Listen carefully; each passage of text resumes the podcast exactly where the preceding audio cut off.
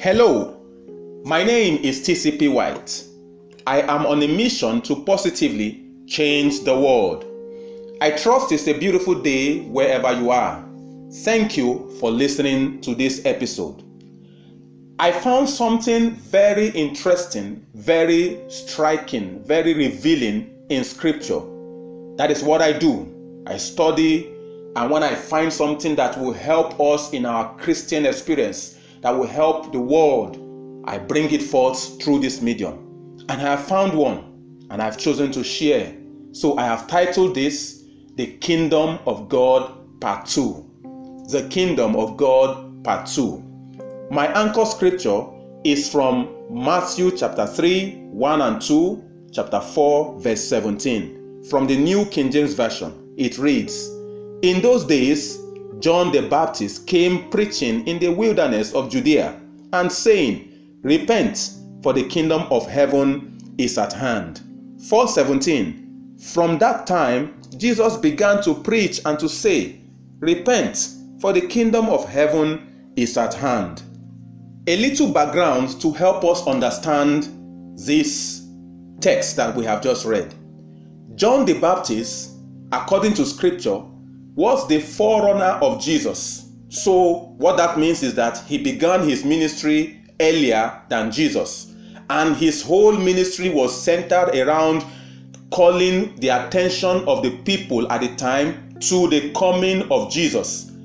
Remember, the Jews were being subjected at this time by the Roman government, they were being colonized, and they were looking forward to a Messiah who will come to liberate them who will bring the kingdom of God as it were. And John is saying the kingdom of God or the kingdom of heaven is at hand. What does it mean for something to be at hand? According to the English dictionary, to be at hand means to be within easy reach or to be nearby. It means to be near, it means to be soon. So when John the Baptist started by saying, the kingdom of God is within near or within reach, is nearby.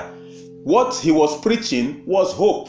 He was giving the people who were lamenting, who were like the children of Israel in Egypt, suffering under the Roman government, was telling them very soon your Messiah will come and he will bring salvation. He will bring the new order, the new system, the new government.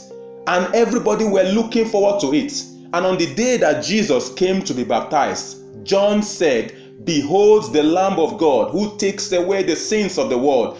This is the one of whom I spoke of, that his shoelace I am not worthy to tie. And when Jesus was baptized, the heaven opened and the Holy Spirit descended on him as in the form of a dove. The voice of the Father spoke to say, This is my beloved Son, in whom I am well pleased. But going forward from there, the person whom John had said will bring the kingdom of God, in quotes, which is the kingdom at hand, he also began his ministration and said the same thing that John was saying the kingdom of heaven is near. Jesus did not say, Finally, I am here, the kingdom of God has come, every problem will be wiped away. He also started by saying, The kingdom of heaven is near. And a lot of people were like, You will see in scriptures Many people ask Jesus, When will you bring the new kingdom? When will you restore the kingdom of Israel? When will you do this? When will you do that? Jesus, in a way, dashed the hope of people by saying what John said. John came preaching hope, it will soon come. Jesus also came preaching the same gospel, it will soon come. Why has it not come? I thought we thought you were the one bringing it. Why is it not here yet? That's the questions in the hearts of people at the time. Even when Jesus recruited his disciples, he sent them out on, on occasions to preach the gospel. On one of such occasions, in Matthew chapter 10, verse 7, the Bible says he told his disciples, When you go, preach this gospel, the kingdom of heaven is at hand. He also told them, Go and preach the same thing John preached, the same thing I preach. The kingdom of God is near, is soon coming. It has not come yet. Why has this kingdom not come? Why is it what is taking it so long? Why has it not come? These were the questions people were probably asking. The reason why jesus like John, cannot say or could not say that the kingdom of God had come is the simple reason that the kingdom of God is a government. The kingdom of God is not a phantom thing somewhere, it's a government. So when Jesus said, or when John said, the kingdom of God is at hand, what they are saying is that a new government, a new era, a new order is about to be birthed. But that system or government involves a king and his subjects. And Jesus Christ at the time was the only person, Jesus as a man was the only person that has in him the qualities or the power or every characteristics of the kingdom of heaven. So he couldn't have said it has come because he came to recruit people. That was why he started by saying, like John, you need to repent. What is repentance? Like we have shared in one of our previous episodes, the primary assignment of the church. Repentance is the way by which people commit themselves to this new order or this new kingdom. So to repent is to have a change of mind, which leads to conversion, a change of action, a change of life. So Jesus is saying a new order is coming, a new government that will bring righteousness, peace, and joy, that will take you away from this present condition into a new system, a new era, a new phase. But you need to commit yourself by repenting, by turning a new leaf. That is to say, that until people commit themselves to this new order, the kingdom of heaven has not yet come. How does that happen in practical terms? Is for the Holy Spirit to become part and parcel of the human being. Remember, Acts chapter 10, verse 38 says, How that God anointed Jesus Christ with the Holy Ghost and with power and he went about doing good and healing them that were oppressed of the devil. What that scripture is saying is that the Holy Spirit, whom is the custodian of the kingdom of heaven, resides in Jesus as a man at that time, and he went about showing the power of the kingdom. But for the kingdom to come on earth, which is the purpose for their preaching, the kingdom of God to come on earth, according to Matthew 6:10, he needs people to subscribe to that kingdom by repentance. See what Jesus said in Luke in Luke chapter 16 verse 7. He says, "Nevertheless, I tell you the truth. It is to your advantage that I go away. For if I do not go away, the helper will not come to you. But if I depart, I will send him to you."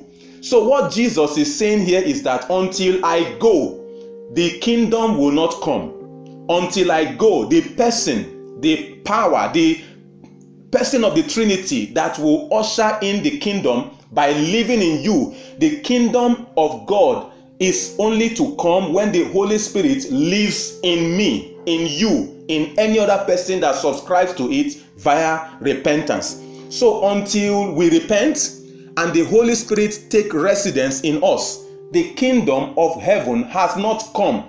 So, all of those beautiful things that Jesus told us about the kingdom of God or the kingdom of heaven is only to come when the Holy Spirit comes in and resides in us. So, that is why John couldn't say the kingdom of God has come, he only said it's nearby. Jesus also said the kingdom of heaven is nearby. Why? Because the Holy Spirit has not yet come. So it is when Jesus died, after he died, he resurrected and presented himself to the Father. That was when the Holy Spirit was released upon the earth, poured out upon all flesh, as the Father promised. And everyone who had repented prior to that time and who is still repenting even after that time receives this Holy Spirit into their person, thereby becoming one with God having right standing, having the nature of God, having their sin nature removed, and a new nature of righteousness and holiness imparted into them by grace. They now become citizens of the kingdom. You cannot be a king without a followers. That is what God desired. God intended for his kingdom to come on earth, and that can only happen through the cooperation of man. That was what Jesus came to show us. He demonstrated in no little means the way by which the kingdom of God operates its government, its power, its influence, its authority.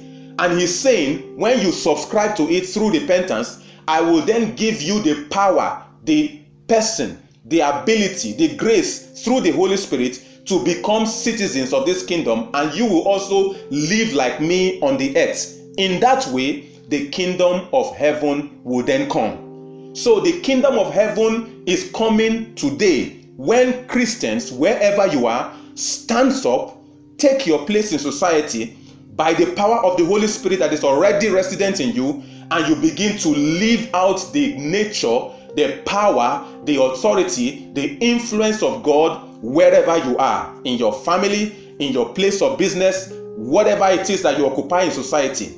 As you subscribe to it, as you tell another person who repents, receive the Holy Spirit, and stands up and begin to live out the mandate of heaven on earth, then the kingdom of heaven is come.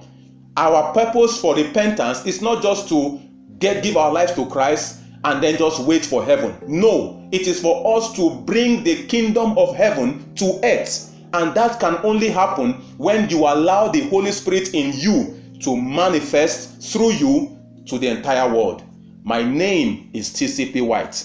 I am on a mission to positively change the world.